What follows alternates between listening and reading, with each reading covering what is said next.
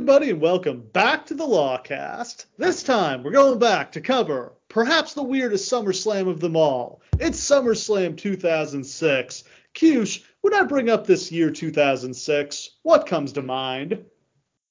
The the whole entire year 2006, for better and for worse, has this like green gloss and like a big X sign in front of it for me because so much of this year is wrapped up in the build to DX, the happening of DX, DX all over every single show doing 24 segments, the eventual like disillusion of DX, which is a shame because this really should just be remembered of, as the year of Edge Cena had it actually ended up the way we wanted.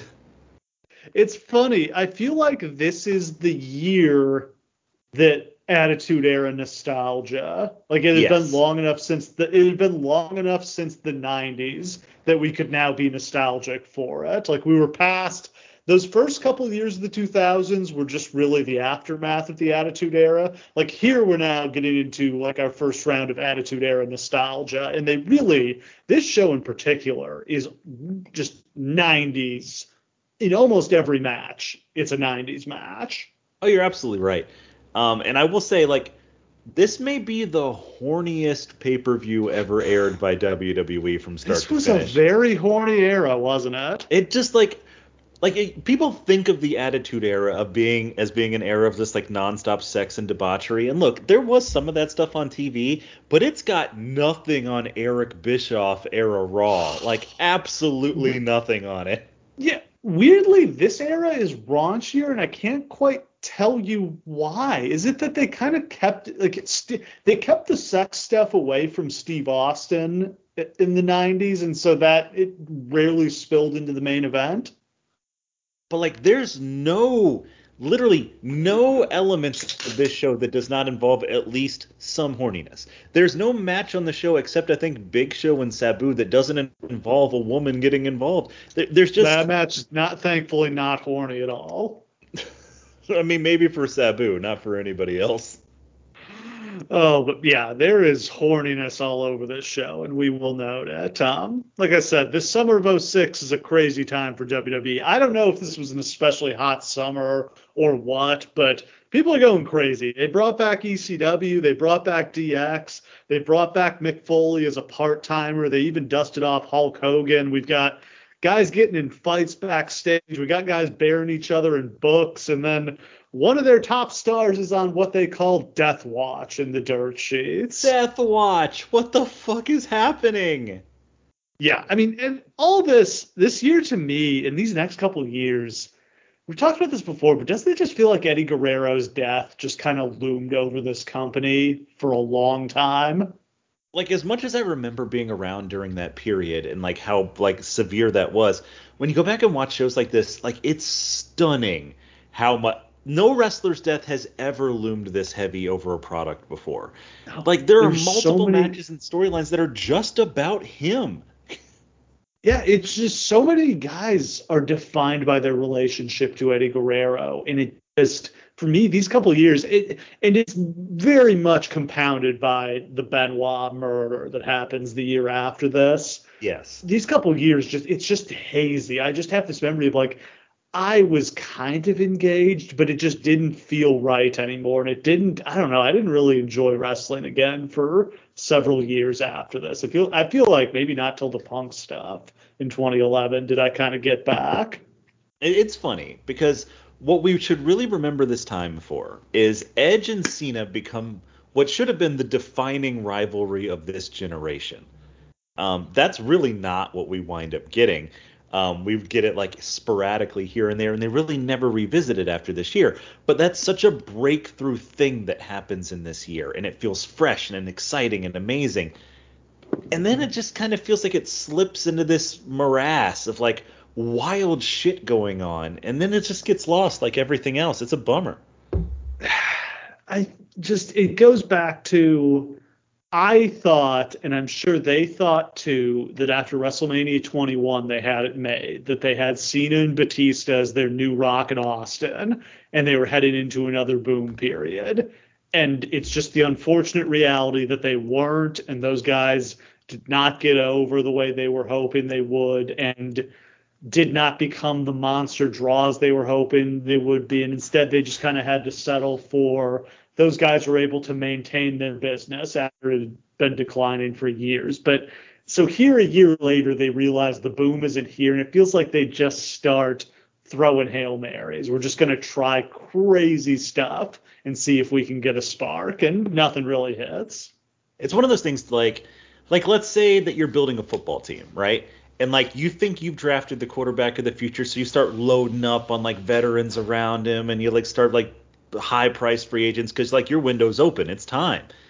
But then maybe that guy sucks, and you're like, oh shit, because we leveraged our whole future to make this time now. So maybe you just start making wild trades and signing all these weird dudes, just trying to make it work. That's what they're doing here. They thought they had the centerpieces, but they don't. And so now they're just like, well, maybe we have enough other stuff that'll work anyway. But it just, it, it feels sad. So the summer kicks off with One Night Stand 2006, the ECW revival, and that's actually a great show in stark contrast to the disaster that was this ECW revival. But in the main event, RVD beats John Cena to win the WWE title in an awesome match, one of my favorites of this era. And of course, like two weeks later, RVD and Sabu get busted smoking weed in their car right before the 4th of July. This is just the era of letdowns, isn't it? Like all this cool, exciting shit happens, and then suddenly it's like, oh, Eddie Guerrero becomes just, the top babyface. Oh wait, he's dead. Literally, it's the "we're so back, it's so over" meme in wrestling form. Every week, we're so back, and then it's so over. I just can't think of any time where it felt like stuff was constantly boomeranging like that. These days, things don't change like per year. You get like one thing that happens. Those days, it felt like every fucking week something new was changing like that.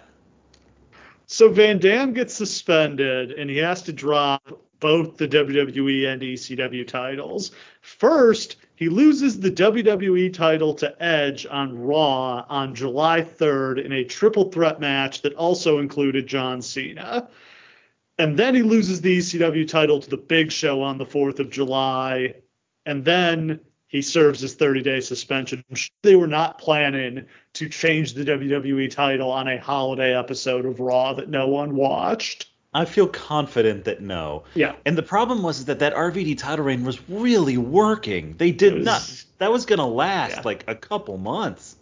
It was the breath of fresh air they need, And just Cena not having the belt for a little while was good for the company and good for him. And I don't really know how long RVD was going to have it because I don't really know, aside from Edge and Cena, who he was going to face. Yeah, I don't think he was. I, I, my suspicion is he was going to lose it to Edge, but I don't know exactly when it would have been. I think, yeah, maybe it would have been Cena versus Edge versus RVD here at SummerSlam because you know they were going to have Cena challenge for the title in Boston. Yeah, that's the thing that makes the most sense. And then I don't know. Edge may have probably would have had Edge win that one, and then they do the Edge Cena match in Canada, like that in Toronto at Unforgiven, like they actually did. That I think that they right were always me. planning on doing that because they think they were always planning on sending Edge to SmackDown because I think that they thought, fuck, SmackDown needs Edge a lot more than Raw does. So they ran a Saturday night's main event on July 15th. Um, this was the second of this new Saturday night main event run.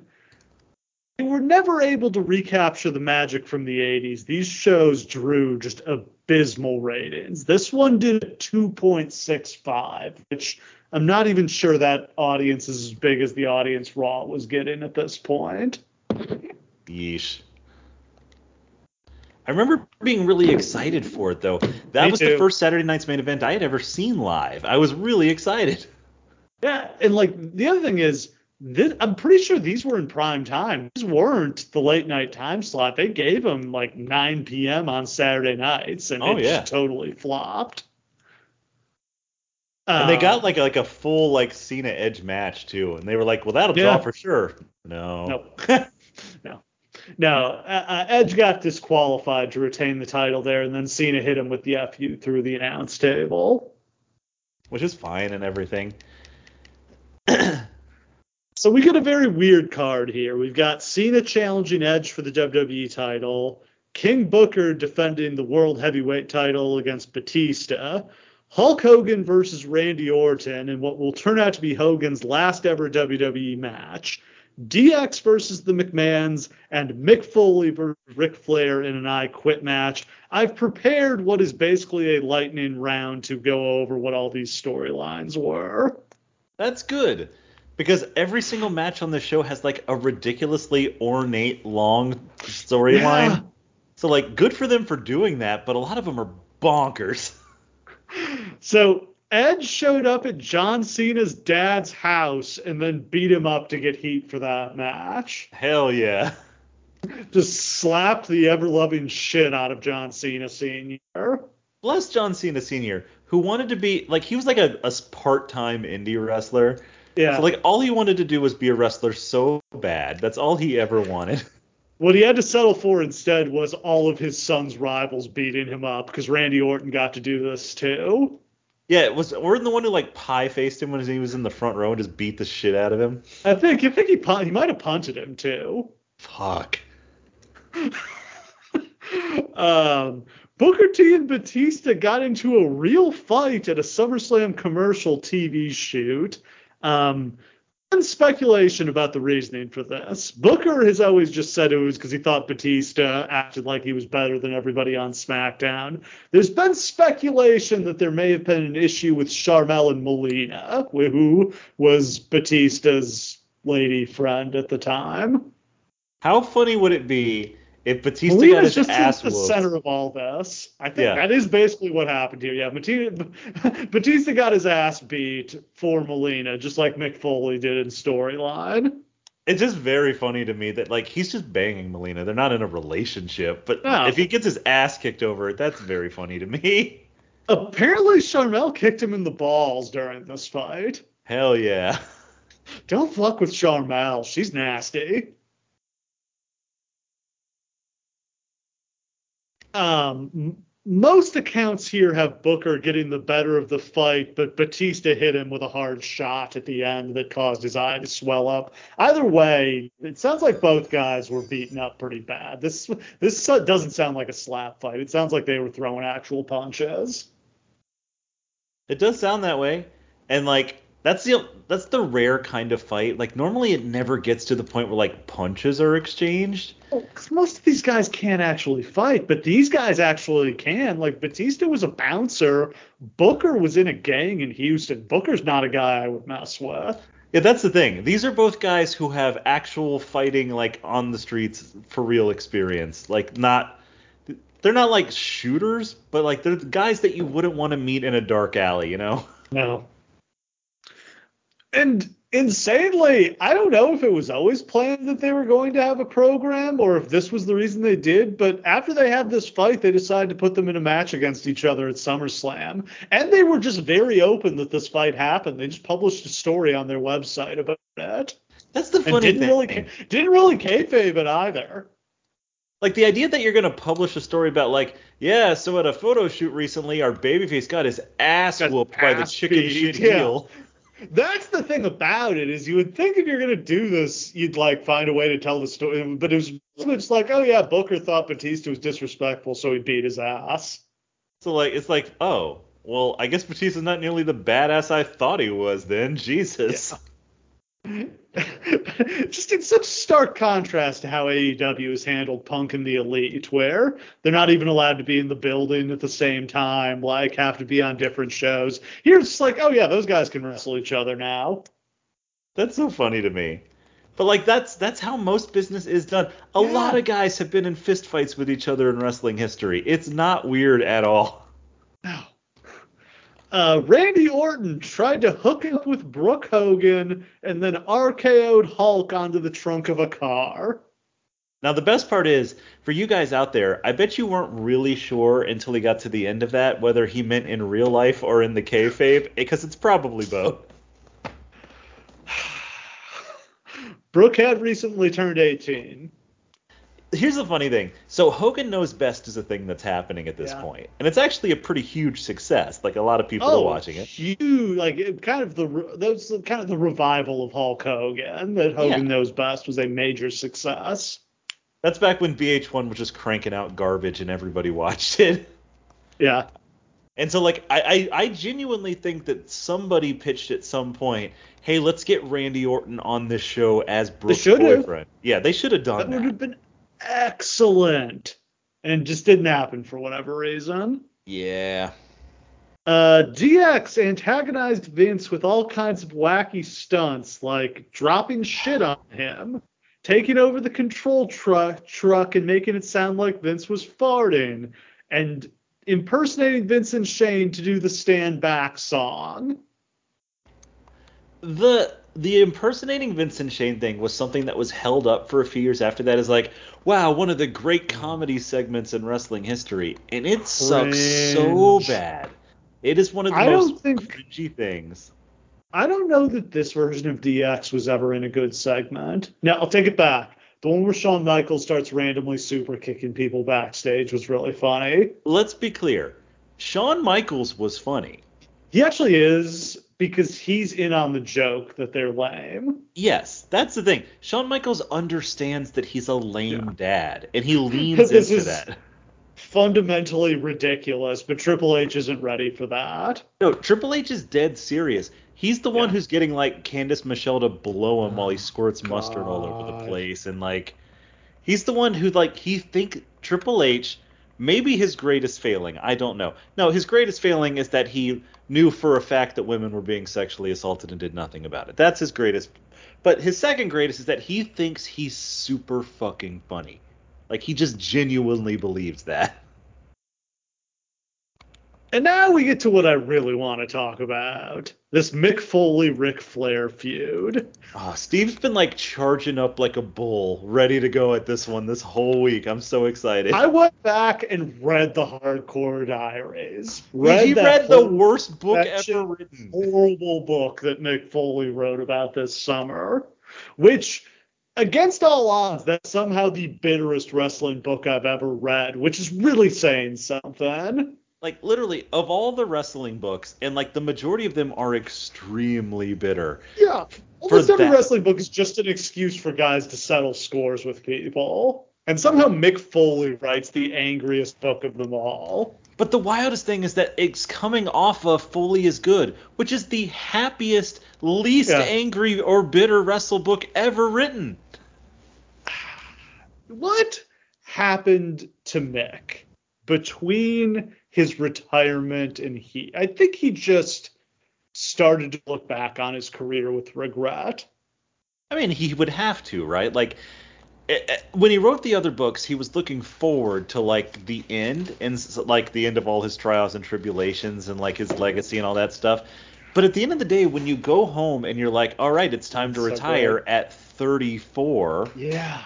You got a lot of time to look back what are you going to do for the next 50 years? How are you going to pay all those medical bills you're racking up?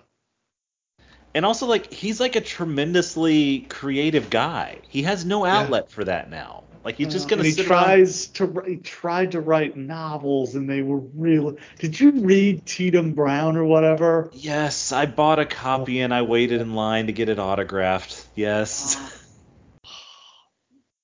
I never. Weird shit. I never cracked the cover. I'll tell you that shit right now. I just bought it to get an autograph. So Foley and Flair have a feud that's based around stuff they had written about each other in their books that had come out years before this. Like, we just talked about Flair's book last week. That was 2004 that came out. This is 2006. Of course, Foley's book came out all the way back in 1999. So Flair had been saving a receipt for Foley for years for what he had written about him back in 99. I assume they wanted to get to this earlier. Like, I think they put, I think they had Flair put the shots at Foley in the book to set up a match between them, probably for WrestleMania 21. But I think Mick got so mad about it that they couldn't do it because him and Flair have a real fight in late 2004 when Mick I don't even remember why Mick was around at that point, what he was doing, but they have a fight backstage on Raw in 2004. Uh, Foley asked Flair to sign a copy of his book for charity, and Flair offered Foley a handshake, and Mick refused to shake his hand, so Flair punched him in the face. I mean, look, these are two incredibly overly yes. sensitive men who like have gigantic egos and like think that they're always in the right. That's just what this is, right? These two men are probably more like each other than either would like to admit. Yeah. The thing about Flair punching people, I've heard Bischoff talk about the time Flair attacked him backstage and describe it as basically Flair was throwing working punches. I'm not sure Ric Flair knows how to throw a real punch anymore. I'm also just not sure that like Ric Flair means this seriously. You know what I mean? Like I always wondered if there was some element of trying to work the boys with all of this. Sure, could well be. Because like this is all built on some dumb shit, like something that Flair said in passing when he was the head booker back in like 1993 like yeah. I don't think there's any real heat from Flair. Why would he give a shit? Like I don't know. So all the way, yeah, all the way back in WCW, there were a couple incidents that Mick really harbored and wrote about him in his book. So there's the one Flair chewed his ass out when Foley spat on the WCW title at an ECW, the WCW tag title in an ECW show, which of course he did, Mick. You can't do that. Like you can't bury the promotion you're working for and expect that it's not going to come back on you. And even in the book, Mick says after he explained it to Rick, Rick was like, "Well, all right, I still don't like it though," which is a reasonable response. That means he yeah. listened to you. And then there's the other one where I don't know, Flair just blew up on him at some point and was like, "Nobody cares about you. You keep wrestling like that, you're gonna end up on a in a wheelchair." I feel like what Flair was trying to say there was like, "Mick, these people are not going to pay your medical bills when you end up in a wheelchair." And I think he was also trying to say like, "Get over, then do the big thing to make money." You're just doing yeah. the big thing, and no one's paying you. No one cares. Like you take those horrible concrete bombs, got power bombed on concrete by Vader to no reaction because it didn't matter. Whereas, like, if you look at Ric Flair, Ric Flair has done shit in his career that's every bit as fucked up as things that Mick Foley has done including this match. Weirdly, weirdly, most of them this year, 2006, when he just somehow got a taste for death matches. But that's the thing is like he comes up at it from the other end. Everyone cares about Ric Flair, so now he can start doing death match bullshit, and it makes sense because people give a shit.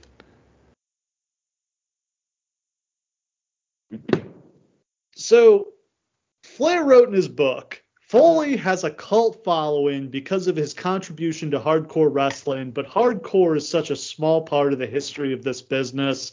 When I was training, falling off a ladder was not a prerequisite to making it as a professional wrestler.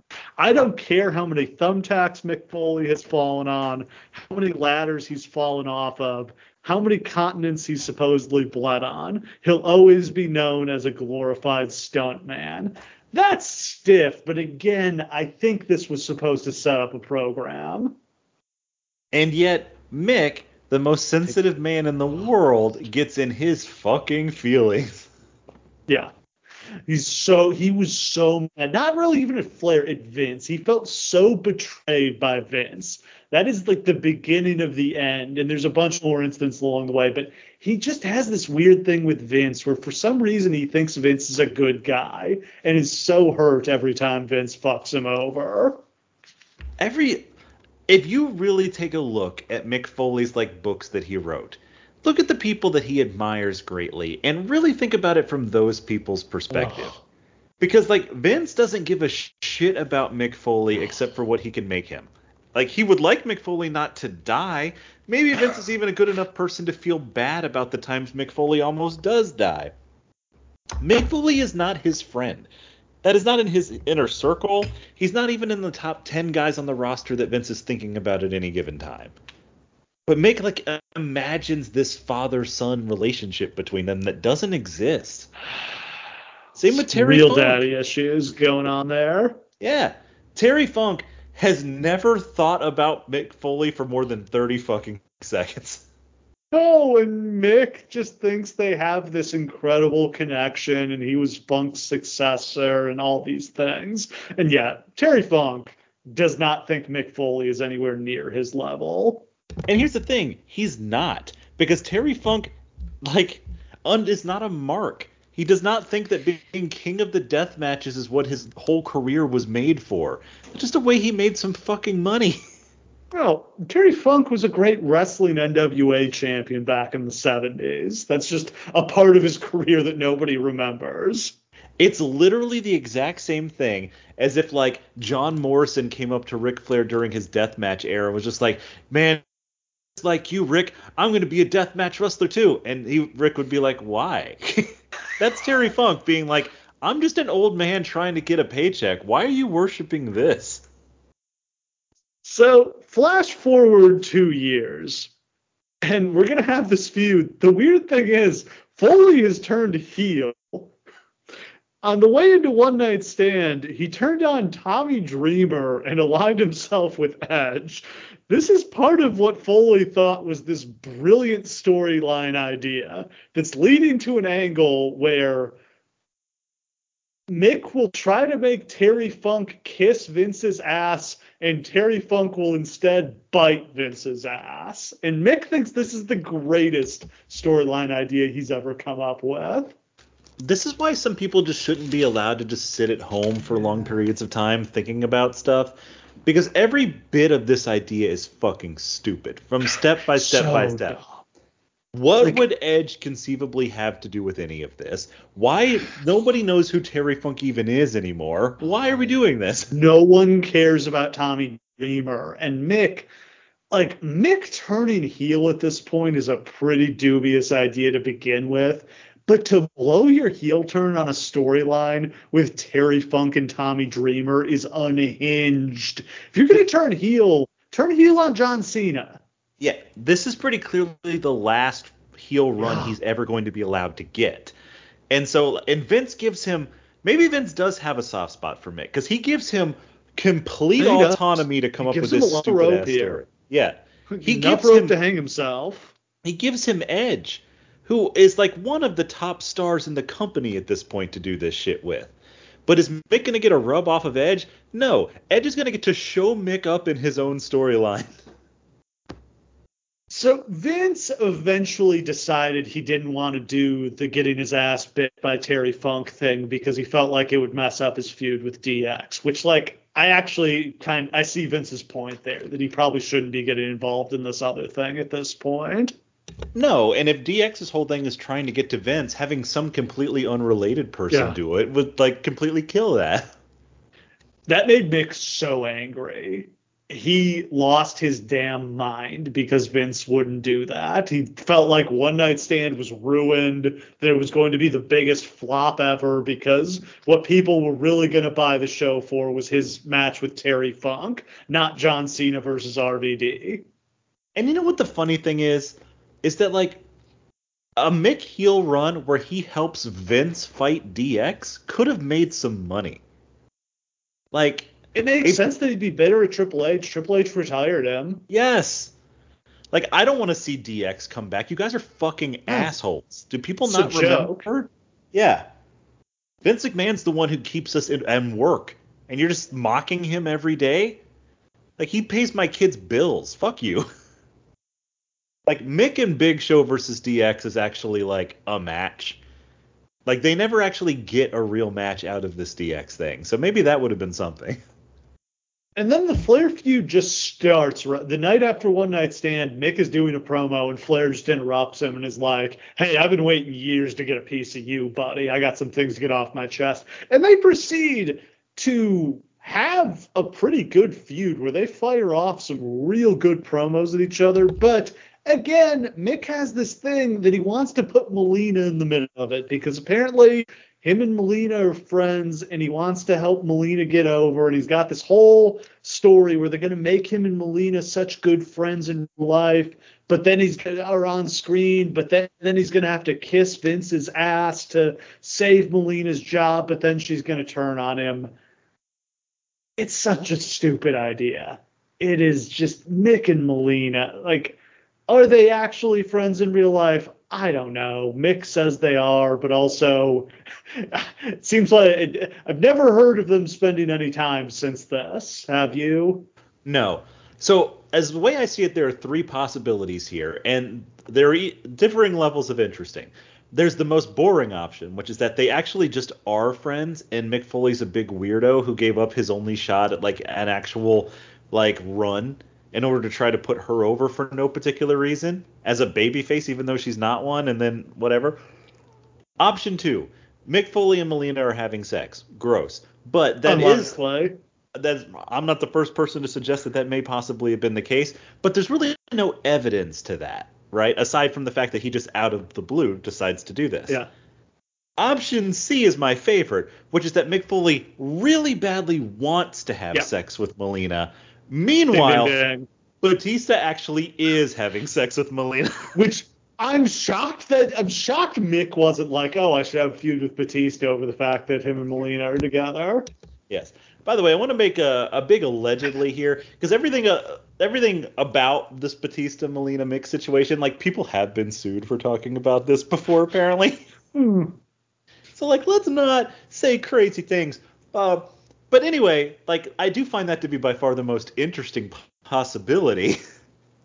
Flair at one point points out the ludicrousness of them being quote unquote friends. He's like, "What? You're going around with a woman like that, claiming she's your friend?" He's like, "Hey, hey, honey, you 15 years ago, you and me all night long." Ric Which is gross, but at least Ric Flair's honest about who he is. Yeah, I respect that. Ric Flair there's something about this that has reignited Man. Flair because he hasn't actually He's, been passionate like this in a while. It's like he got a taste of his own blood and he liked it it just yeah he's gone wild here and i love it. I love this version of Ric Flair. Now it's very if you're going to do a feud between Mick Foley and Ric Flair it's very weird to have Mick Foley be the heel in it and Ric Flair be the baby face that i think is totally backwards. Well the funny thing is is that as this match progresses that we're about to get yeah. to what winds up happening is that they both are heels Yeah, the this the finish to this match is really really stupid, and we'll talk about what I think are maybe some of the psychoanalytic motivations behind that when we get there. Um, yeah, but, but, even in the build to this, like I don't think Flair's really the baby face here. Like I don't really think you could say that there is one. No, Ric Flair's pretty unlikable scumbag on the way in here too, but so is Mick Foley. Yeah, there's nobody good. The face they're trying to build is Melina, and then they're gonna have him her betray Mick anyway. So like everyone yeah. here's a shithead. And then Ric Flair is just going. Flair is going to go into a feud with Carlito for the Intercontinental title after this, as if none of this ever happened. He but just pretty quickly washes his hands of this whole situation. But that's beautiful too, because then Vince is just like, oh man, Flair's getting a little feral here. Uh, maybe direct some of that at Carlito, see if you can get something out of him. And that's when he cuts that promo like, you motherfucker, yeah. you've got no heart. Ah. So before we get to the lightning round, uh, Kurt Angle is winding his time down with WWE as he's horribly addicted to painkillers and going absolute crazy. We've of course talked extensively about that when we covered him going to TNA and a bunch of other times, but that's just looming in the background of this show. He's not on it because he's going to be released uh, five days after this show. The earthquake that is in pro wrestling when Kurt Angle is just flat out released from his contract and can go wrestle wherever he wants right away. It's wild to think it's almost six years to the day that he debuted, I think. And or is it seven years? Is it ninety nine he debuts? Ninety nine. Yeah. yeah. It's only seven years when you think about like the number of guys just on the roster today, I think Sheamus has been there like 14 years at this point. Yeah, it's like 08, 09. Yeah, like Kurt Angle's whole Dolph career, Ziggler, 15 years, yeah. As people understand it, is basically over now because most people don't watch him in TNA. So this is it. Those seven years, that was it. It's over. All right. Can you believe we're going to do a lightning round after all that? I can't believe like we only talked about in ring shit for that. I can't imagine what else is going on. On Raw, the Spirit Squad defeated Jim Duggan, Eugene, Viscera, Snitsky, and Val Venis in a 10-man tag match. And if you're thinking, is that the wildest team ever assembled? Yes, yes it is. The Highlanders made their main roster debut. God, this was like the year of like jabronis debuting. It was like the Heartbreakers, the Spirit Squad, like the Highlanders. They've tried to build a tag division out of just these wild, weird gimmick dudes they brought up from OVW, and none of them got over a segment aired in which Triple H got a blowjob out in the arena parking lot, and also Candice Michelle had oral sex performed on her by a woman under the oh, table. That's right. It wasn't Candice Michelle performing yes. the oral sex. They were both getting oral sex yes. together from different women. This was some weird shit. And then they were. Ta- and my favorite part about those angles would Shawn would have like he had clearly agreed with Vince ahead of time. Yeah. You will not do this shit while I'm on camera. Like I will not have my kids seeing me be part of this. Not have any part of this. So literally he has to be like, oh no, the barbecue's on fire and wander off screen so that Triple H can get his dicks sucked. Test returned as a member of the ECW roster. I can't imagine a worse insult to ECW fans than having to watch Test. Test do you remember seeing Test for the first time when he came back here? Yeah, and, like, and I was horrified at how like steroided up he was. It was bad. It's not okay just to accuse everybody who's muscular of having being on steroids. It's pretty fucked up. But this, it's as if the exact same. If you just took his normal body and just added like six gallons of steroids to it, it was rough, man. CM Punk debuted on ECW. I was not a huge fan of this initial CM Punk. He kind of sucked. I had been waiting for so long for him to debut. I was his biggest fan on the yeah. indies. I followed him all through OVW during the Brent Albright feud and all of that stuff. Dude, I was hyped. And when he first comes out, and I was just like, what is he doing all this MMA bullshit? He's a peppy baby face. I he did not it. care. He's addicted to competition. I'm an addict. I'm addicted to competition. He does not have what? a moment worth doing until like uh, he slaps Shannon Moore in the face in the greatest segment of all time. Undertaker and Great Khali's last man standing match, which had been announced to take place here at SummerSlam, instead took place on SmackDown so that they could edit it.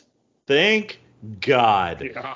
This is a pretty good card top to bottom. If it had that match on it, I would think very differently about this show.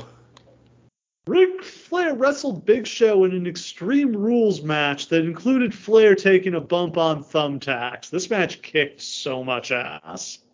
Like someday, if we like do seasons like that again, like I, we should really do one where we can talk in full about Big Show's renaissance and, and how like these Big Show hardcore matches are unbelievable.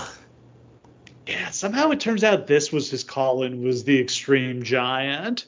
But Heyman we only get knew, Heyman just fundamentally knew how to book him better than Vince did. But like, and you could see how motivated he was by it and how fun, much fun he had with it, taking these like little dudes and just like turning them into dirt.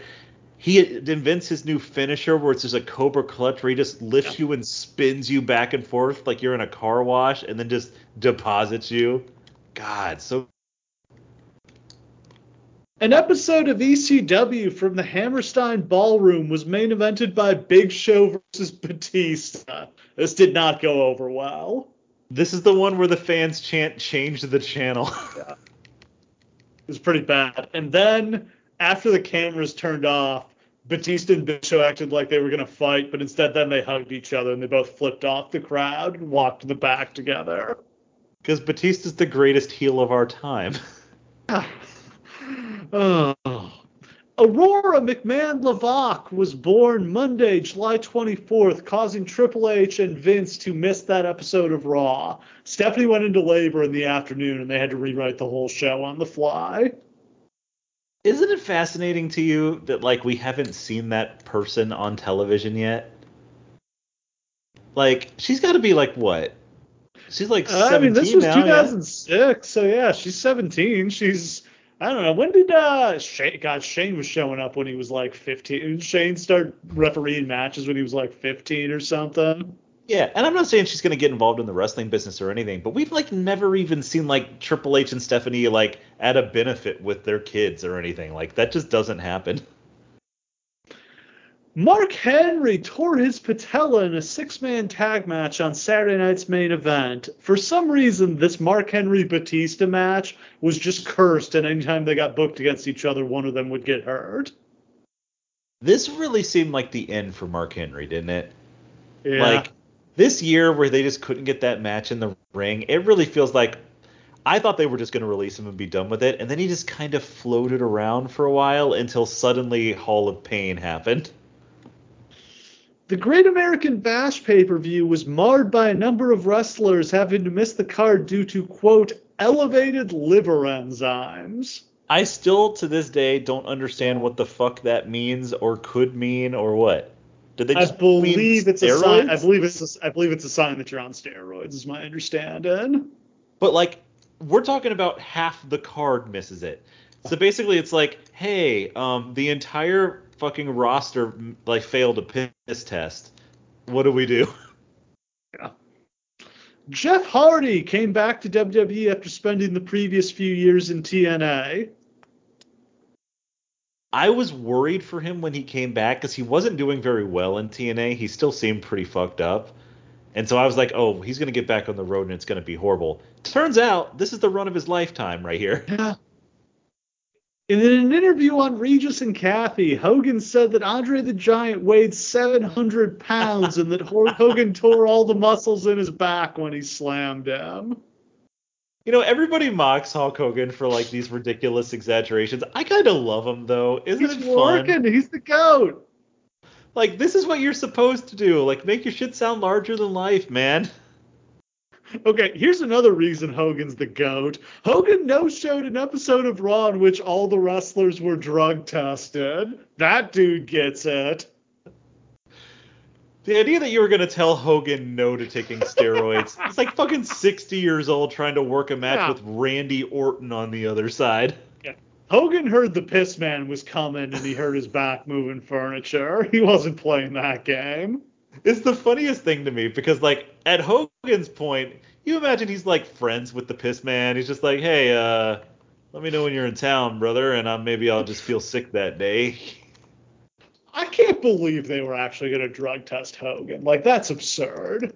That's like drug testing Vince. Like, what are we doing? Come on. Come on, man. Uh, Hogan also claimed he blew out his knee in the match he won the WWF title from the Iron Sheik. I just love the idea that he's like painted these things that he knows not that many people can see anymore. Yeah. Like no one ever watched the match with the Sheik. You can say whatever the fuck you want about it. The Impact Zone caught fire during a TNA pay per view. This gave us some great moments, including like because all of the guys had to improvise for like a full hour while they put the fire out, and it was just Tenay and like Jeremy Borash running around backstage trying to find anyone who would talk. Guys clearly have not prepared promos, and you really got a chance to see who's good on their feet and who's not. Samoa Joe, like the WrestleMania rain delay. Yeah, Samoa Joe very bad. Monty Brown cuts a legendary promo where he forgets what he's talking about halfway through and declares that Samoa Joe is half hippo, half elephant, a hippo fan. He got him. Zing. and finally, the hammer.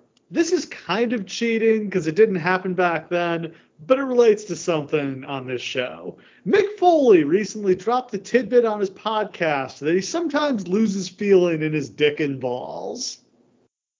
First of all, I'm so happy that we get a mm. chance to talk about Mick Foley's dick and balls on this show. Second of all, ugh, God. Boys and girls, please don't take bumps on concrete. yeah, it's both like, why would you tell us that? And also, like, do you think that makes him reflect on the choices he made with his career? I would imagine so. I I sincerely hope that didn't come as a huge disappointment to Melina on some special night, but like, oh. I, I just, I don't know, man. Like his whole life just seems so depressing for a person with like beautiful, loving kids and like a wonderful wife, and like he has maybe the most depressing life I've ever heard of. I don't know. Why did he get it in his head that he wasn't good enough? That a guy who looked like him could. I think it was just because he grew up watching the WWF, and a guy like a guy with his physique, guys with his physique didn't become stars in the WWF. Well, that's the thing but too. Like, like in other places, guys who looked like him would become stars. He's not. It's not like he's tiny. He's six three and they kind of concocted this idea over time that like it was that he was like ugly and that's why he couldn't get over. Meanwhile, like dudes like Bruiser Brody and fuckers are like drawing mad money across the world. It's not that Mick Foley was too ugly. He certainly wasn't too small. He's like six two. Like he's like a giant dude. M- much taller than I actually realized because I always picture him hunched over. Yeah. And it's just one of those things that like I think he thought he wanted well he wanted to be Shawn. Like we've talked about that, but like that yeah, was couldn't be that. Yeah. You know, he's not that level of heartthrob. Sorry. But like again, apparently Mick Foley was slaying the ladies on the Indies in the '90s, uh, by all accounts. So I mean, got me, man. Yeah. So to get into the show, it's Sunday, August the 26th. We're at the TD Garden Arena in Boston, Massachusetts. Place is sold out. They're hanging from the rafters. Over 16,000 in attendance. The show does 529,000 buys. Pretty good on its face. It's down quite. The previous year did 650,000, but that was main evented by Hogan versus Shawn. I don't think it's any shame that they couldn't match that number. No, 500,000 is a great number for this time. Yeah. Like there weren't they weren't doing numbers like that. No, I mean we did the SummerSlam from 04 last week, and that barely did 300,000 buys, so up a lot from that one. And on commentary, everyone in the world. We got Jim Ross, Jerry Lawler, Michael Cole, JBL, Joey Styles, and Taz. Man, every time I do one of these shows from when JBL was first starting out, I'm reminded he was a great commentator at first before he gets bored and becomes yeah. like Foghorn Leghorn, basically, like he was just really, really good. Like he was so into it. He had clearly like spent time doing research and coming up yeah. with like good lines and shit. In the dark match, Carlito defeated Rob Conway. Wow. Yeah. You think he's still coming out to just look at me. I, when when was the when was the Rob Conway push? Is that 2005? When was the uh, May or when was that Kane thing with the date? That was like May 19th or something like that. May 19th. That was this year. May 19th oh. was this year. Then this is the Rob Conway push. Wow. Yeah. opening promo just kind of runs through all the big matches we've got tonight, and there's a lot of them. I'd say there's any of five matches could have been invented here. I feel like I feel like you could have put obviously you could have Cena and Edge did go on last. You could have put Booker and Batista on last if Batista was going to win the title. Uh, you could have put Foley and Flair on last. You could have put DX against the McMahon's on last. And you definitely probably should have put Hogan versus Orton on last. I think it should have been either Hogan, Orton, or DX because those are the only two like happy endings here. Because the heels yeah. win both of the title matches, so sort and of makes sense. Things that real, those got the biggest reactions. Oh yeah. Opening match, we've got Rey Mysterio versus Chavo Guerrero. Chavo turned on Rey and cost him the world title against Booker back at the Great American Bash. He explained he was sick of Rey exploiting Eddie's legacy when Chavo was his actual family. Honestly, a pretty fair point. If this my really... uncle who was more like if my uncle who was more like my brother died and then some other dude started like making that the whole basis of his character, I'd be pretty pissed off myself. Oh god, yeah. If you guys don't remember, the the run to Rey Mysterio at WrestleMania was some of the most heinous exploitation I've ever seen. And like, look, I know that Rey was very close to Eddie, as was Chavo, as was everybody involved here. So like, I don't really want to hold that grudge against Rey, but like the degree to which Rey Mysterio just became Eddie Guerrero by proxy was pretty fucked up. Rey gives his necklace to a little girl in the front row during his entrance, and I don't think I've ever seen someone this excited. Like that little girl's life has been made. I bet you she still has it. Cole says that Chavo has been a leech preying on the Guerrero name since day one. Fuck you, Cole. I mean, it's true, but you don't have to say it. I feel like that was a little stiff for the babyface announcer. That's what I'm saying. Cole was a little weird tonight. JBL would constantly be like feeding him lines, and Cole just kind of wouldn't get it. And then like Cole was like real on fire about Chavo here. JBL said he had to have extra security at his wedding in case Eddie fell off the wagon. Whoa. What are we I don't doing? Know. I don't know about that one. I was just putting over JBL. That was, that was a misstep, though. JBL keeps going back to the line over and over that he has known three generations of Guerreros, which I'm sure is true, and that they're all despicable assholes who constantly fight each other. Not wrong. Yeah, but like, what what are we doing here, guys? Like, what are we trying to portray here? They also How? say that Chavo came out of retirement for this match. What? He did. He did. He announced he was so he got a shot against Shelton Benjamin for the Intercontinental title on Raw, and he lost, and he said he was retiring afterward. But it was it was all just it was just a story. Like he was going to go into retirement and then fuck over Rey. Oh, okay, I got it. Um, how do you think they should have worked this match? I would have loved to just see them have a loot match here, but I don't know that that would have really fit the storyline. Instead, they felt the need to do more of a brawl. Here's the thing, and I think this is what they found with Rey over the years. Rey can't do brawls. He's yeah. just not capable of it. It's not in his skill set. A no, man that so, small can't effectively punch people. I think you can make a story work here where Chavo's just like, I'm gonna show you that I'm the true, you know, Mexican superstar. I'm the true heir to Eddie's legacy, and have them go out and try to have a classic like Guerrero versus Mysterio match. I would have loved it if they had tried to like do some of like the Halloween Havoc stuff, so it's almost like a mirror of that. Yeah. I just don't. I don't know that Chavo could have done it, man. Chavo was not Eddie. No one is, but especially not Chavo. Though the funny thing is, Chavo and Rey have great chemistry of their own. Like they really could have done something that probably would have torn the house down. But that's not what we get here. We get like a half-assed brawl with a bunch of Vickie Guerrero interference, which is what nobody wanted. Rey hits the 619, and it sounded like he got a lot of boos. Here's the other thing, too they have booked Rey in the most impossibly shitty way over the last couple of months. He wins the belt, and they immediately start having him get his fucking ass whooped by every monster on the roster week. every week.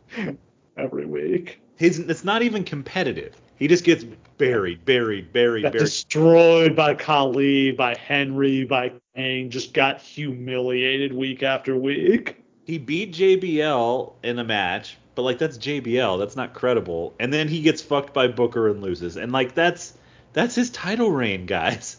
That's his peak. So Vicky comes out, she slaps Chavo. Rey then sets up for a frog splash, but Vicky accidentally, quote unquote, shakes the ropes and trips him.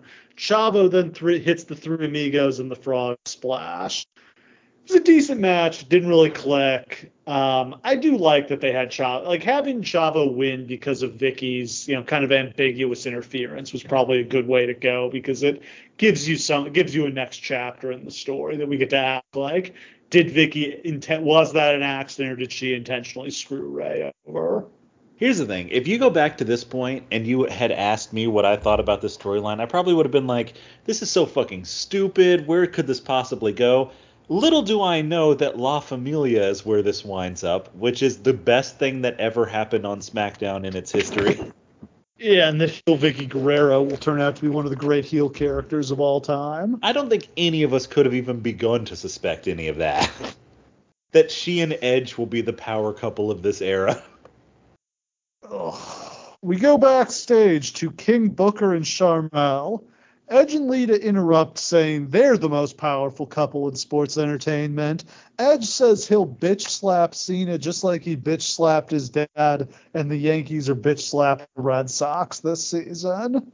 It's a great line. Love these crossover segments. These were always a ton of fun. They make an agreement that if Edge retains and Booker yeah. loses, Edge has to come be his servant, which feels a little questionable. And if yeah. Booker retains and Edge loses, he has to come and kiss Booker's feet. Obviously, neither. That's not what's going no. to happen tonight. Thank God. Uh, but this is a great segment. Let's also take a moment to be like, let's talk about King Booker in this role. It's a miracle. so goofy, but they pull it off. Booker T has always been in on the joke people always make fun of him like what he's he's such a fucking idiot. He sounds so stupid all the time. Booker knows what he's doing okay? Yeah. booker t is not a stupid man. Like i love how he does the british accent until somebody gets him mad and then he just breaks into his normal voice. He like, can't keep sucker? it up anymore. Yeah. King booker! At some point during a podcast i'm going to hit you with the what did you say squire which always had me fucking rolling. Next up, for the ECW title, we've got the Big Show defending against Sabu in an Extreme Rules match. Um, Sabu beat RVD in a ladder match on ECW to earn the title shot.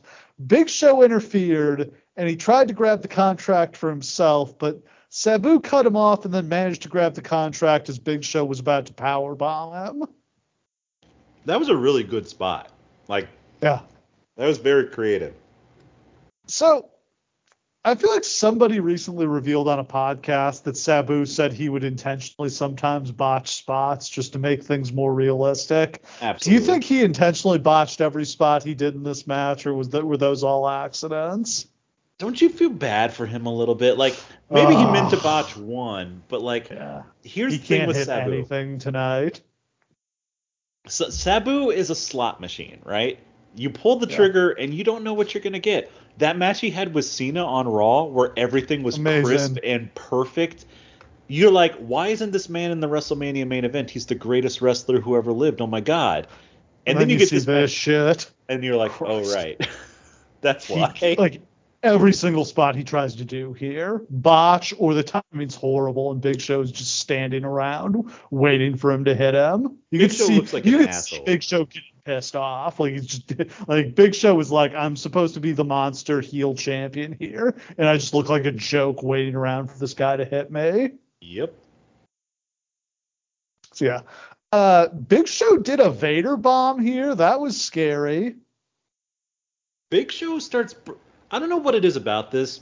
Maybe Heyman suggested it. Maybe Show just wanted to do it himself. Big Show breaks out like a whole new bunch of offense in this ECW yeah. champion role and it's the offense he always should have been using. Big Show doing a Vader bomb is the most credible finisher I've ever seen. Yeah, that Cobra and Sabu takes it. He actually hit it. He didn't miss it. Yeah. That, that Cobra, Cobra Clutch, clutch backbreaker is so cool. Where he just swings the guy around and slams him down on his knee. Like it looks like it breaks people for real. Like this is like Bane breaking Batman's back. This is this is like nasty shit. Uh, the finish comes when Sabu tries to do a DDT through a table, but Show catches him and choke slams him through the table to pin him. I mean, I was shitting on Sabu, but this was still a pretty fun match. As I told my wife while we were watching this, there's something about Sabu matches, man. They don't have to be good. They're you just an to, experience. But you can't look away. Yeah. yeah. It's not always a car crash. Sometimes it's a spectacle, but it's always something. They recap Layla winning the Diva Search. Yes, this was still going on. This is the one where the Miz was the host, and while everybody shit on him, he was much better at it than Jonathan Coachman. Well, so would anyone have been, yeah. honestly. But the key this... is the Miz hanging out with hot women doesn't seem weird, whereas with Coach, he just seems like a skeezy old dude. Yeah, he seems like the, the creep that the office assigned yeah. to like leer at them. So here Layla walks into the women's locker room and everybody like gives her the cold shoulder and talks trash to her. And then they drag her into the shower and soak her in cold water and pull up her skirt and spank her. Here's the thing. There's a version of this like that is actually just kind of a nice segment. If they just ended it with like Trish like hounding her and being like, "You really think you're a diva? You really think you're a diva just because you won a contest?" And then they get to like Ashley Massaro and they're just like, "Well, she just oh, I guess she won the contest too. Never mind. Yeah. Don't worry about her." And then they just been like, "Psych, actually, welcome to the team." That's a perfectly yeah, that fine w- thing. That wouldn't have been nearly horny enough. Yeah, that's the thing. What makes this part of Horny Slam is that for some reason they take her in the shower and for like three minutes to just shove a mm. water nozzle up her asshole. And I like, what are we doing? Why? Living out somebody's fantasy. It, it's very clearly like they got a direction from Johnny Ace off screen, like, well, that was good, but maybe you could all just go get naked and make out in the shower. and you just Cobra feel for like style. you feel for like Trish in that, right? Like, what do you like? You're you're a legend. Why are you here? The announcers let us know that Cobra Style by Teddybears is our theme song tonight. Oh, good. Cobra Style by Teddybears. I love that one. All right, next up, we got the GOAT, Hulk Hogan versus Randy Orton. Uh, it's really early in the show for this to be going on. Maybe Hogan wanted to get back to the hotel and get some room service. Oh, yeah, absolutely. Like you imagine it was the main event, but like after the Big Show match, he goes to Vince and is like, "Hey, I don't want to watch any more of this crap ass show. Can we? Can I just go back to the hotel now, please?" Oh yeah, Hogan was heading straight back to the hotel when this one was over and getting himself a porterhouse. He's sitting back there discussing the match with Randy and sees like Brooke eyeing him. He's just like, mm, "Gotta get her back uh, to the uh-huh. room." I don't know about this. this. Show, this feud really represents the fears, the, the the crisis of masculinity in the American man. I feel like the fear that a man who looks like Randy Orton is going to become interested in your daughter, and also that this younger, more muscular, more handsome man is going to replace you. But because this is pro wrestling, of course, the pot-bellied middle-aged man is going to beat up the younger, handsome man and teach him a lesson and of put course. him in his place. And that's what makes pro wrestling great this is like the dream feud for every guy who's just like, yeah. oh, I'm gonna have my shotgun out when my girl brings her new boyfriend home. Like, uh, settle the fuck down. That's creepy as shit. Stop like sexualizing your daughter that way. But also, like, it's Randy Orton though. Like, he is a ski dickhead. you should want him dating your daughter. If your if your daughter brought home Randy Dude, Orton, nope. you would you should shoot him. Honestly, nothing good's gonna happen the pop for Hogan here was ridiculous. Like you would have thought this was the Boston Garden in 1985, and he was working on top with Bundy with the pop he got here. Yeah, let's remember he hasn't been gone for years. He literally wrestled last SummerSlam. Yeah, wrestled and Shawn last year. He's old as shit. The storyline's not hot, but this crowd is just like we care about Hogan and nothing else. Hogan can. He's in rough shape. He can barely walk here. The biggest underdog moment of this entire night is when he actually hits the leg drop. I was expecting an axe bomber to finish this one. I I didn't know. He, yeah, I wasn't sure he could do the leg drop. I I mean, two weeks before this match, it seemed like it was up in the air whether it was going to happen. Hogan was, I don't know. They on Raw they said that Hogan like wasn't going to appear because he had hurt his hurt himself moving furniture or something his horse was sick. I don't know. Actually, I guess the piss man was coming. Is that raw? Yep. Uh, piss man's coming, brother. Sorry, can't make that one. Uh, weirdly, Hogan spends a lot of this match beating Orton's ass. That's the thing. I think I, it's because he, he probably couldn't. I don't think he could bump, so he has to get most of the offense in. Didn't this match desperately need a weight belt spot? Yes if any heel has ever needed to be beaten with Hogan's weight belt, it's Randy Orton. It's just so funny because do you think Randy bumped into Shawn backstage and Shawn was like, "Look, you gonna be doing some bumps tonight, brother." yeah. There ain't nothing. No, there's not gonna be another way to get through it. Just fucking take the bumps, eat the leg drop, and cash your paycheck. So Orton takes over the match by going after Hogan's bad knees, and then he hits the RKO and gets the one, two, three, which it happened, and I was like, wait, I don't remember Orton winning this match. That's not, that's not what I remember happening here. Turned out Hogan got his foot on the ropes. Hogan apparently insisted they do the false finish. He wanted to give Randy the visual pin. Good on Hogan.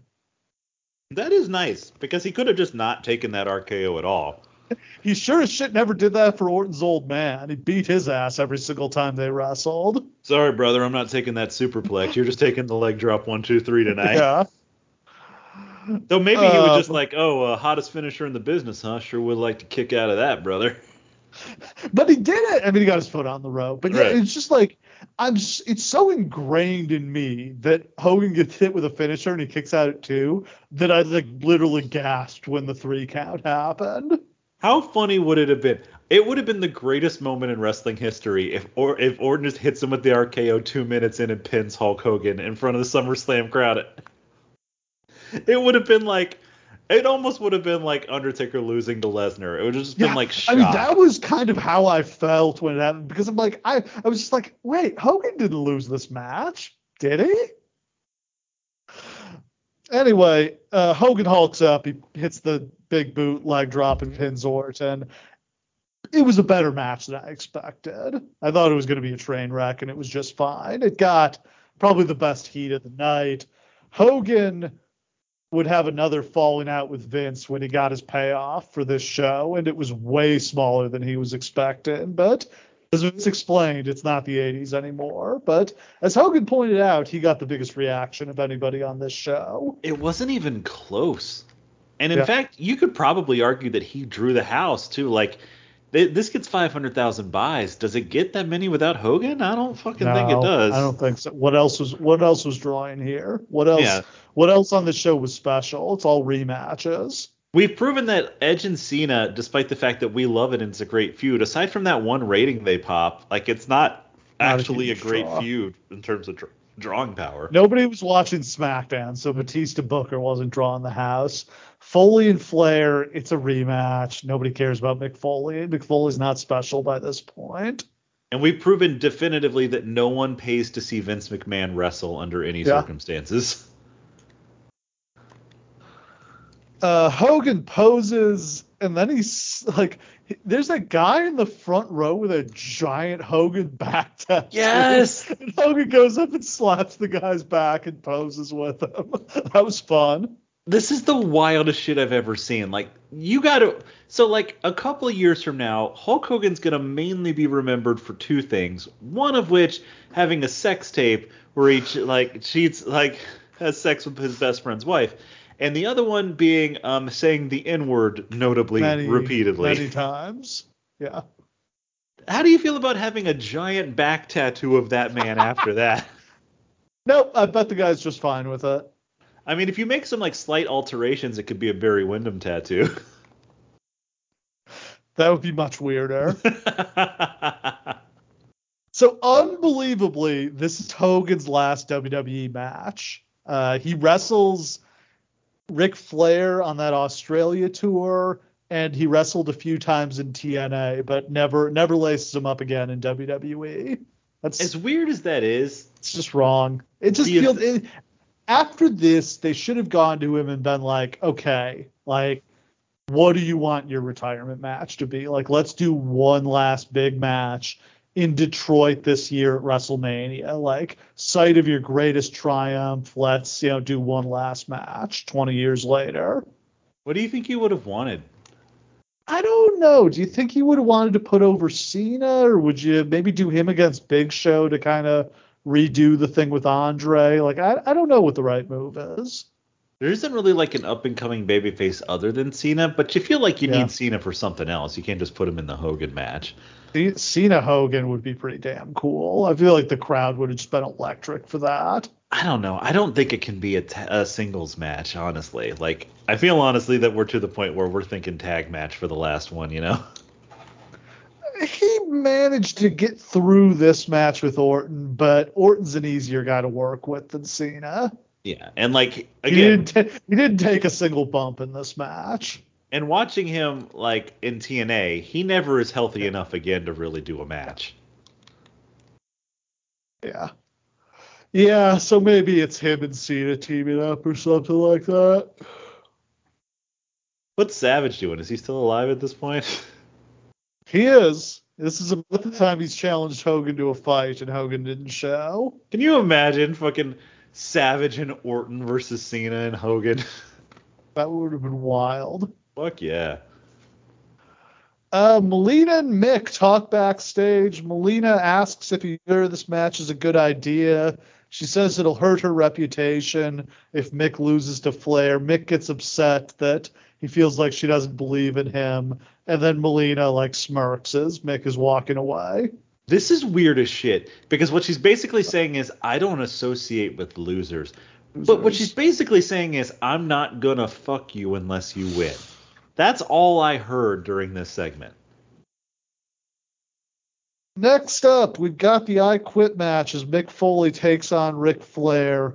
Foley is wearing his Cactus Jack tights, so he's going to try to be working Mick tonight. Whatever you may have thought this match was going to be, that's not what this match turns out to be, I promise. What did you think this match was going to be versus what we got? I mean, I guess I thought it was going to be like a brawl and like maybe Flair would try to work some technical shit. They go to the barbed wire one oh, second oh, yeah. into the match. Foley gets out Socko. Flair gets it away. Like he puts him in Socko and Flair won't quit. Then Flair gets Socko and wraps him in barbed wire and hits, hits Mick, Mick with chops with it. That was such a great spot. Flair steals this match. Like you would not he think that just Flair wild. He is like Old Yeller. He is a rabid dog here. Old Yeller, you kidding me? And like literally, he keeps coming up with these inventive, hardcore spots. It's like he's just been sitting somewhere thinking about like, well, if I did thumbtacks, I'd do this. Not that I'd I do it would. right. All the ways I could fuck up Mick Foley. Yeah. Um, Foley gets a huge barbed wire board and hits Flair in the face with it. Flair proceeds to just juice an absolute gusher. He's bleeding everywhere. Oh yeah, everybody's bleeding tonight, baby. Foley uses the board for an elbow drop on Flair. Flair refuses to quit, tells Foley to kiss his ass. Mick brings out the thumbtacks and he slams Flair on them. Jesus Christ. 60 year old Ric Flair taking thumbtack bumps. And like, bless Flair. This is actually one of those times where like the fact that he takes all his bumps on his side probably helps, right? Yeah. Because he's not taking it full on. Mick brings out the barbed wire bat. He grinds it in Flair's face, but Flair manages to get it away from him and beats on him with it. Foley, Flair knocks Foley off the ring apron with a shot from the bat. Foley crashes and burns onto a uh, trash can on the floor. The referee tries to stop the match. Flair points out it's an I quit match, not get your fat ass knocked out match, and the match needs to continue. I felt like that deserved a bigger pop from the crowd than it yeah, got. That's a great line. that line. A great line. that was epic. Um, Flair grinds the bat in Foley's face some more. Melina shows up to throw in the towel. Flair again won't take the win, saying Foley didn't quit. And then we get the finish. Now, I feel like I've heard that someone proposed that the finish to the Rock Foley I Quit match yes. should be that Rock handcuffs Foley to the ring post and then threatens Foley's wife to force him to quit. That would have been a perfect finish to that match and way better than the finish they actually did. And that's perfect because it's exactly the kind of thing that The Rock would do. The Rock is not yes. known for his brutality. He would think a way out. It was total, and the, how much heat that is that you threaten a guy's wife to get him to quit. Like, what a piece of shit you are to have done that. I don't know why they didn't do that, but here, oddly enough, they do that finish. But in a very Freudian moment, standing in, in the role of Mick Foley's wife is Melina.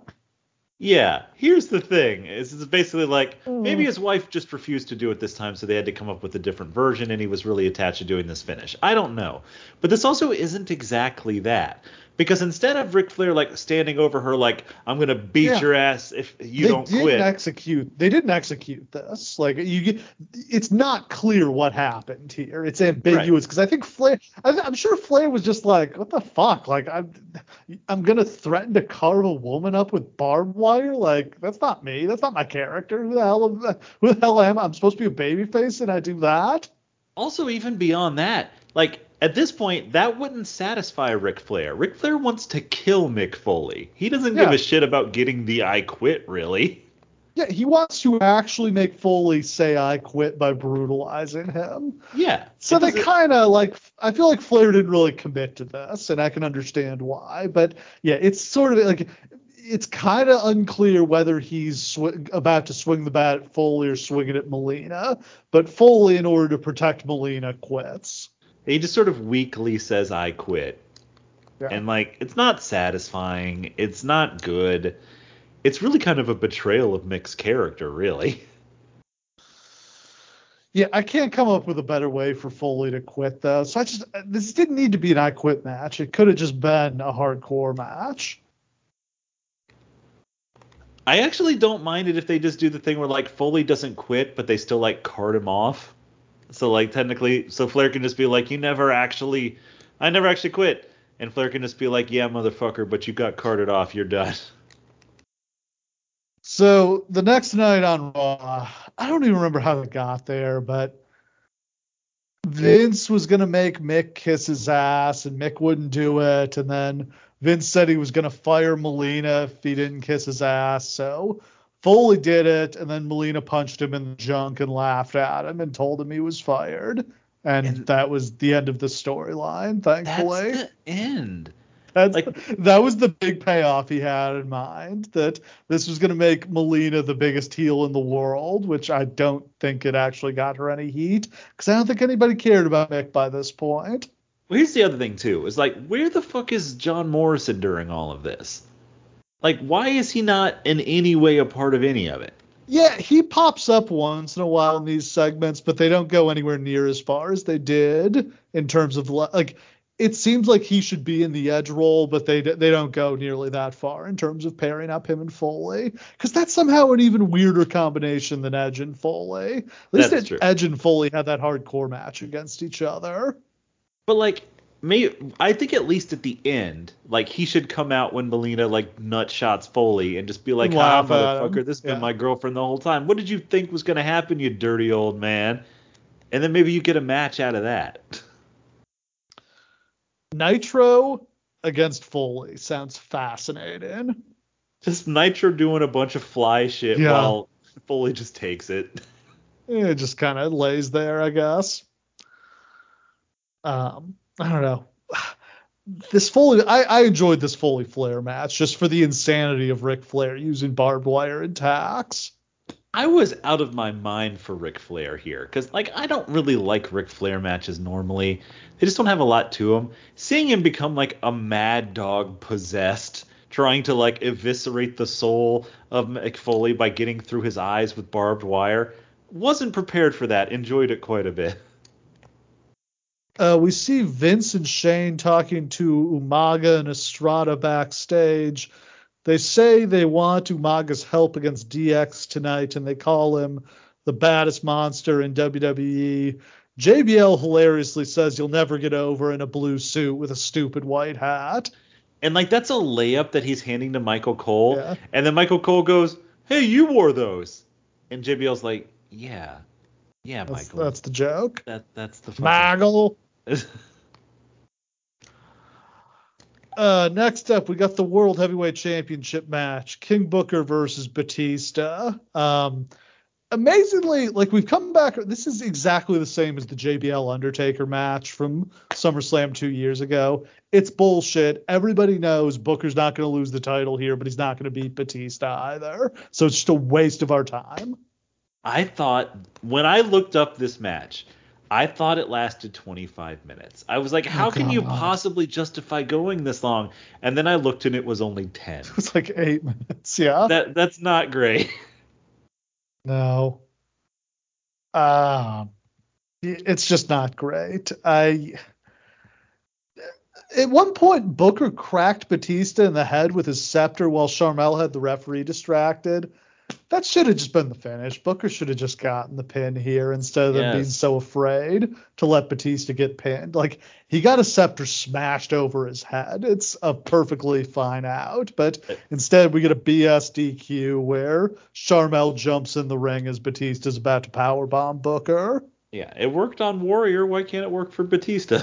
Yeah, exactly. Warrior did the job to the scepter shot.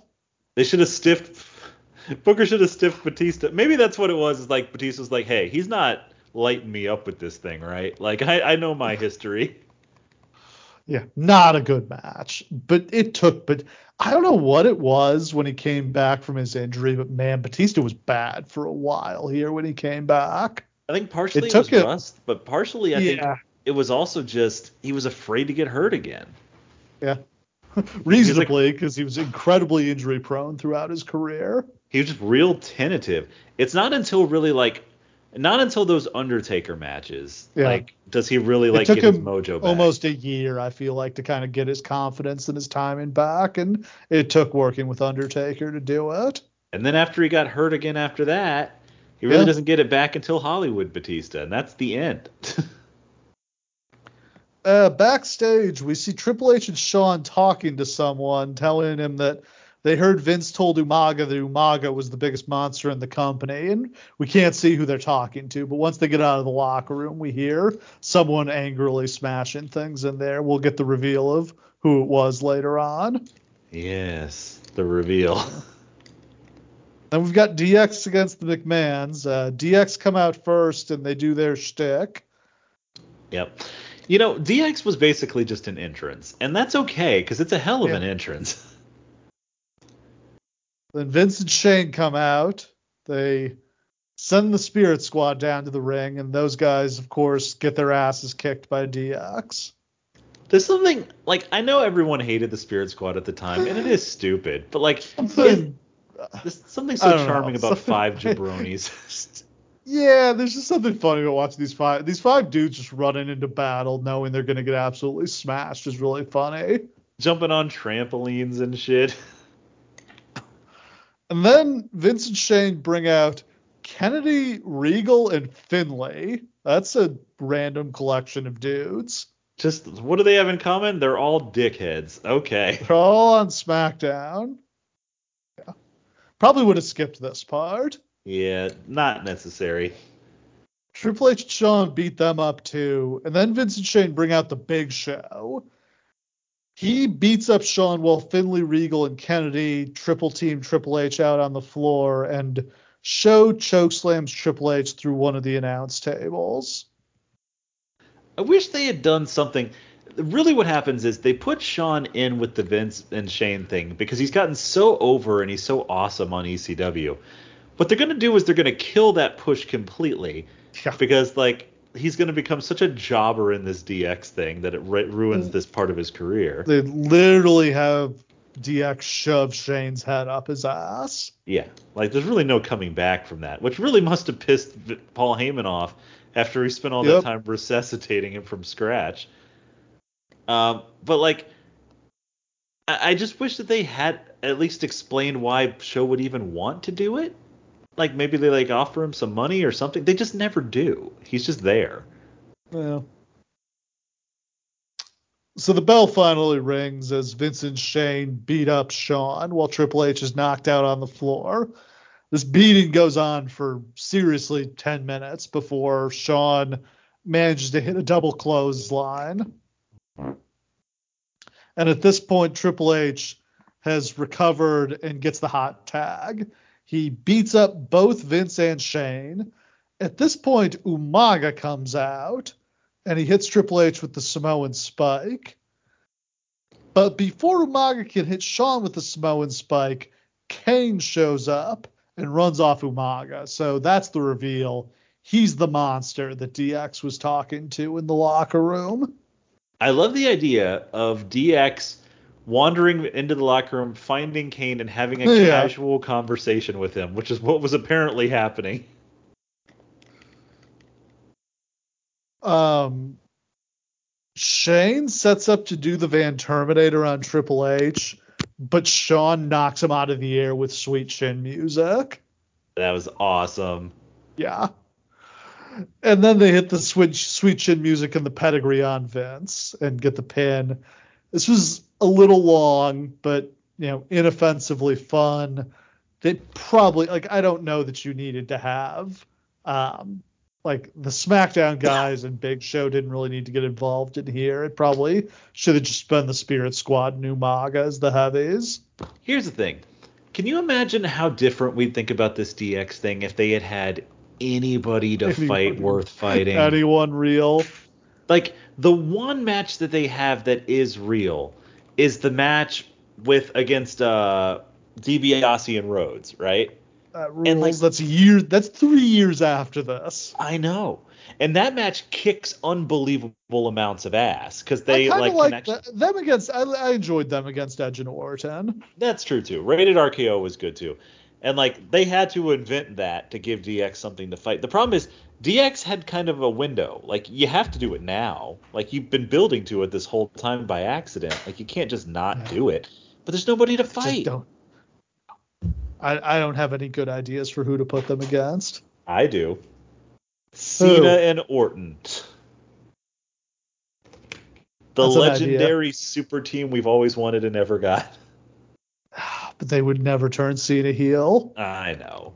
But can you imagine that fucking RKO into the attitude adjustment into RKO? All right. It's main event time. The match the world has come to see. Edge defends the WWE Championship against John Cena. Edge, of course, won the WWE title from Cena at New Year's Revolution back at the beginning of the year when he cashed in his Money in the Bank contract. Amazingly, I don't think anybody on the creative team had actually considered that that was how he should do the cash in. It was Edge's idea. He literally just went to Vince was like, you know, the obvious thing I would do is after Cena's done the Elimination Chamber match, I would just cash in on him right then. I think before that they were just thinking about it as like the heel is going to name, you know, I want the shot at this pay per view or whatever. They hadn't thought of the, you know, instant cash in. And it, that, of course, has become how it's been cashed in almost every single time since then it's just such a perfect thing and such an example of Edge understanding that his own character because that yeah. of course that's exactly what the Edge character would do. He'd never pick the time and place and let Cena no. prepare. Why would you do yeah, that? He doesn't care about getting to main event WrestleMania. Like he just wants to cash in in the sleaziest way he possibly can and win the title. And the funny thing is, like at this point, Edge, the like Adam Copeland, is so thirsty for that belt and for some level yeah. of credibility that he's like, one month title reign, fine, don't care, just give it to me. I don't care, just give it to me. Which is a shame because when it gets so unbelievably over, unbelievably over. It's a mistake that they didn't give him a longer title run on Raw in this era. He really should have got one. You've got an audible, man. Like if you yeah. see that segment that he does with like the live sex show with Lita is yeah. I think the highest rated TV segment post Attitude Era. Like, yeah, I think it's you have be. you have something. It does like a three. They weren't even sniffing 2.5s. So of course his title reign back in January only lasted three weeks, and he lost it back to Cena at the Royal Rumble. He's going to try to avoid the same fate tonight of being a transitional champion. And like I love so much like Cena doesn't really do his part to help carry this feud, which was kind of always the case. He's just kind of doing his Cena shtick, yeah. like whatever. He's not very good yet. But Edge is going so far about I fucking hate you, Cena. You're the reflection of everything I've ever hated about myself and about everyone. You've been handed everything. I fucking hate you so much. Showed up to his house and slapped the shit out of his dad. When's the one where uh, he gets thrown into like the the lake? I think that's like a few weeks after this. I was. It's funny. I was thinking that happened in Boston because I thought he threw him into Boston. Harbor. Maybe maybe Raw was in Boston the night after this, and they threw him into the Boston Harbor. Maybe that's what it was. Yeah, because I definitely. Yeah, because he was probably talking a bunch of shit after he won this, and then that's what happened. Yeah. Yeah, or maybe it was. Just, I mean, they had a number of feuds, so maybe it was just a different time they were in Boston. But yeah, at some point Cena AAs him into. I thought I thought it was the Boston Harbor. No, it was it, whatever it is. It's a deeply, deeply polluted lake. Yeah, it's disgusting. Oh, Cena comes out first to a mixed reaction here in his hometown. Um, yeah, that's that's charitable. It's yeah. funny because they always call Boston his hometown. It's not. He's from what, like East Rutherford or whatever the fuck it is. West East, West, West Newbury, and they, West they announce they announce him as being from West Newbury. I don't know how far West Newbury is. But they try so hard to make Boston his town, and Boston doesn't want him. Let me see. I'm guessing it's like 30 minutes. Yeah, I don't think Massachusetts is that big that it can be that far away. 47 minutes. That's actually kind of far north. Like, it's I'm trying to think. What is it? Is it closer to any other major cities? Not that far from Man. It might actually be closer. It's definitely closer to Nashua, New Hampshire, Manchester, New Hampshire. Yeah, but to like bring it home to like Steve and any other weirdos from Michigan, it'd be like being from Ann Arbor and saying you're from Detroit, and people from Detroit would be like, "Shut yeah. the fuck up, you're not from Detroit." If you claim from Detroit, you need to bust out the zip code, or exactly. it's not legit. Um, Edge and Lita look so good together. Like, Ed, what a perfect couple. First of all, Edge and Lita might be the two most attractive human beings in the world at this point. There's just something about that couple wow. that, like, I've never. Yeah.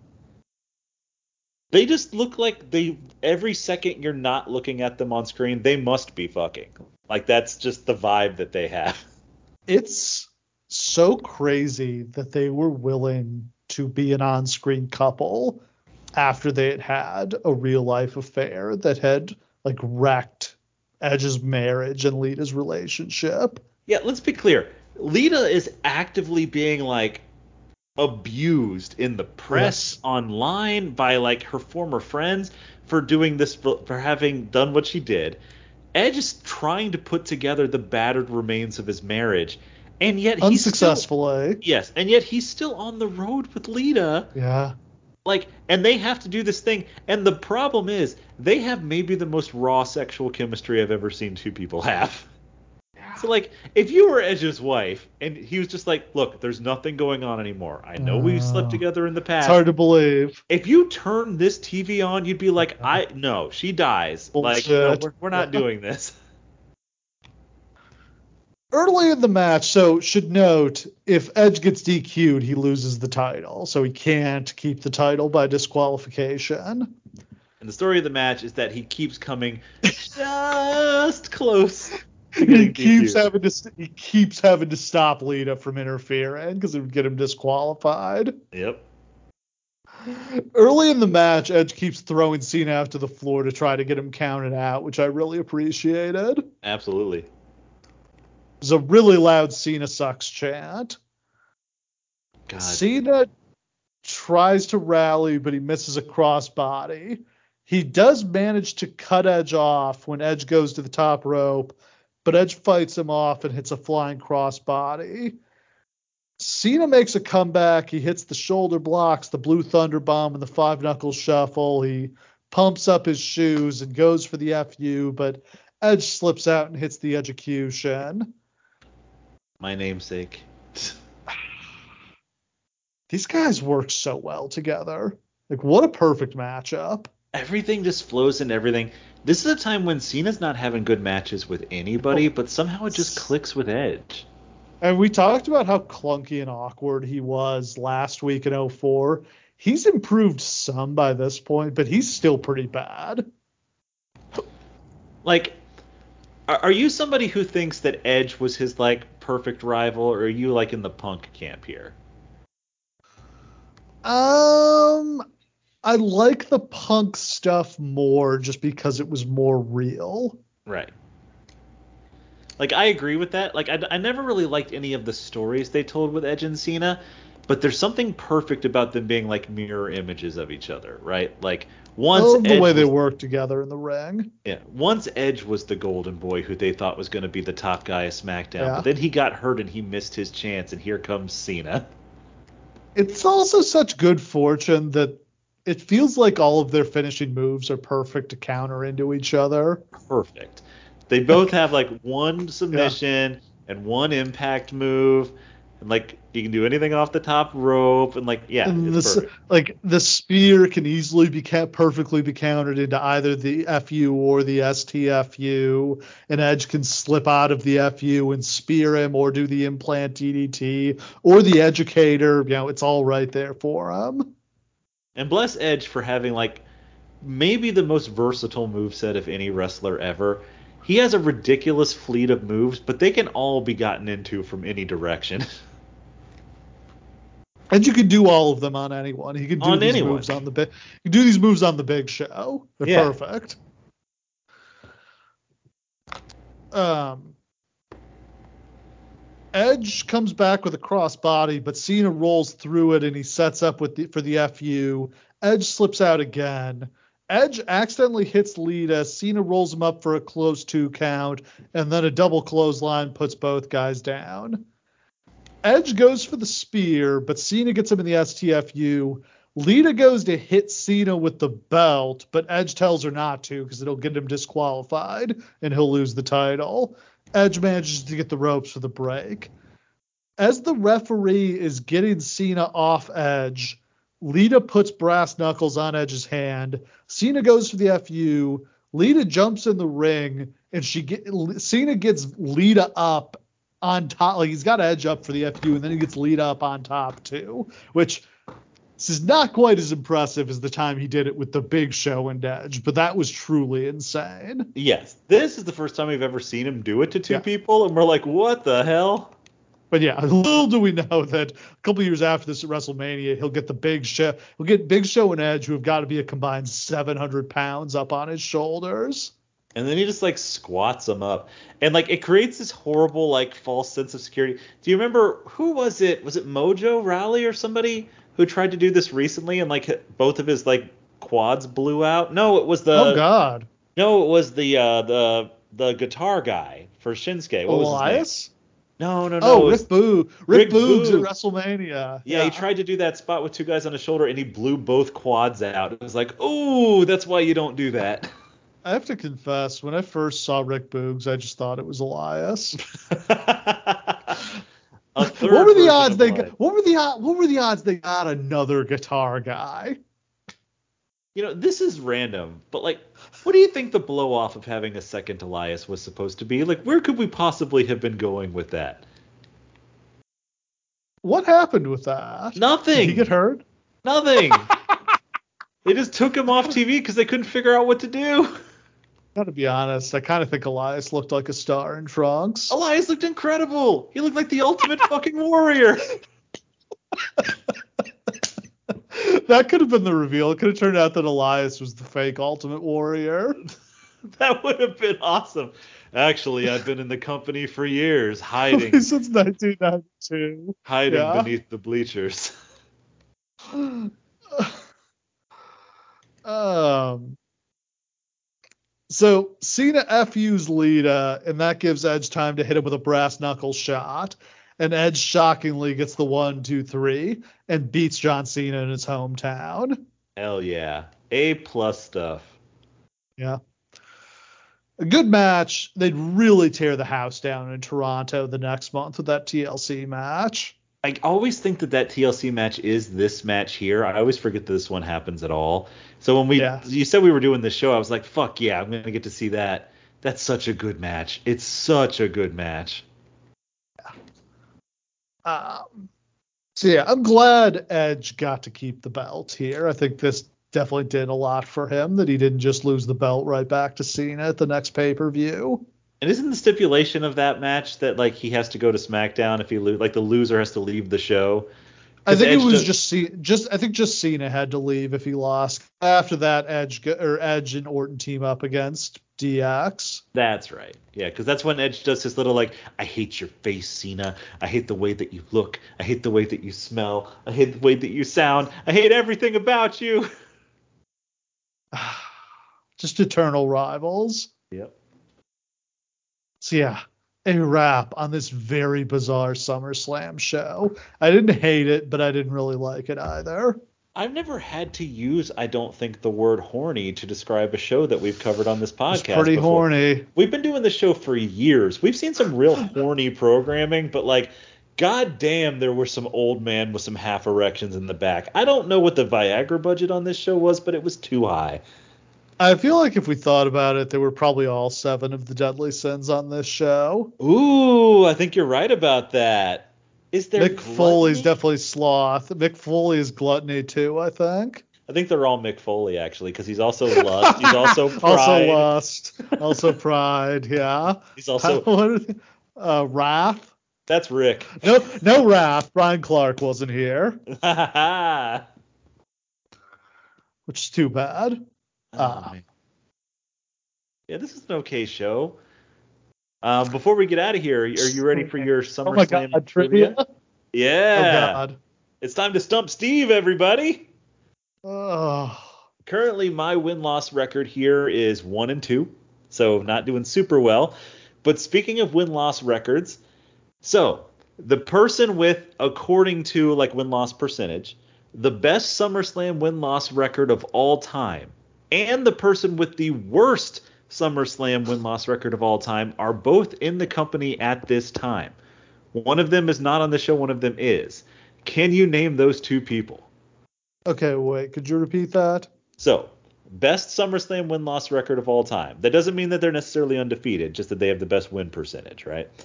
Uh, okay, but to cut you off there, Hulk Hogan was undefeated in his, in his career at SummerSlam. That's correct.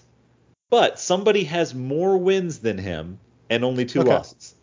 So oh, technically, okay. somebody, the person with the most wins ever at SummerSlam. Yes, I mean it's not quite that. It's the person with the most wins without with the minimum amount of losses. It's sort of the way that this is structured. I, I now realize this is a weird way to put it. they don't have the best win percentage if it's if there's somebody else with a hundred percent win percentage. That's a good point. Let me restructure this. Okay, okay. So obviously Hulk Hogan six and zero oh at SummerSlam. Yeah. Okay. Ultimate Warrior is next down five and zero oh at SummerSlam. Wow. Yes. There is one more person who is undefeated at SummerSlam with at least five wins. Ooh. Can you name that person? Undefeated with five wins. And did you say they're in the company here in 2006? No, because I had to change it to a new thing. So th- they're in the company currently today. Today. They've never lost at SummerSlam. They will be on SummerSlam this very week, Steve. Oh God. We will be seeing this person in Detroit this Saturday.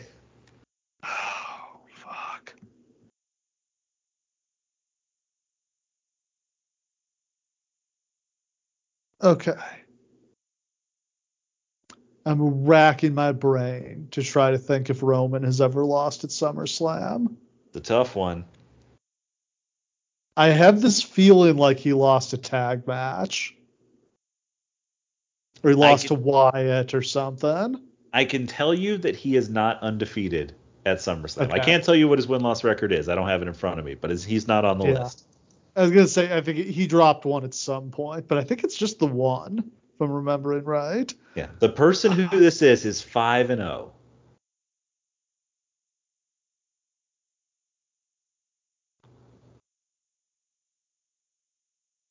So it can't be anybody who's been around forever. No. Charlotte? Charlotte Flair, 5 Oh, wow. When in doubt, just guess that Charlotte won. She's won every other fucking pay per view she's ever appeared on. Okay, so this thing was trying to say that Edge at nine and two had the best SummerSlam win loss record, but that's obviously not the, the, case. He might have the most wins of anyone. He doesn't though, because Taker's 10 5 and one. Okay. Yeah, I don't I don't know where they're going then. Anyway, I was trying to do a dichotomy thing, but let's quickly yeah. do worst SummerSlam win loss record. There's only one person in all of wrestling ever who has lost six matches without a win at SummerSlam. They're 0 and 6 at SummerSlam. 0 and 6. And they are who in the, the company in 2006. Would get that many matches at SummerSlam and not win any of them. I'm gonna have to think about this hard. Let and me tell you the company. The, let me tell you the other bit guys in the top five while you think about it. Booker T 0 and 5. wow. Um, Baron Corbin 0 and 4. Deservedly. Marty Jannetty 0 and 4. And John Cena, five wins, ten losses. The LeBron James of SummerSlam. He does always get his ass beat at SummerSlam, doesn't he? He sure does. It's his kryptonite. But one person gets his ass beat even more. And based on what we know about this guy, this is probably he probably appeared at SummerSlam every single year he was eligible to. Just about. I think he only uh. really worked for this company in his prime for about six years. Ooh. And I'll go so far as to say that the reason I thought that this was a fun question is because Edge is linked to this person. Edge is linked to this person. Edge is one of the people who beat him one of those six times. Maybe Edge, in a tag match, maybe not. So it's somebody who be- Jeff Hardy. It's Jeff Hardy, baby. Oh. oh okay, yeah. I'm trying to think of the Jeff Hardy. So he lost to Punk in that TLC match that one time. Yep. He lost him and he lost him and Matt lost the triangle ladder match to Edge and Christian.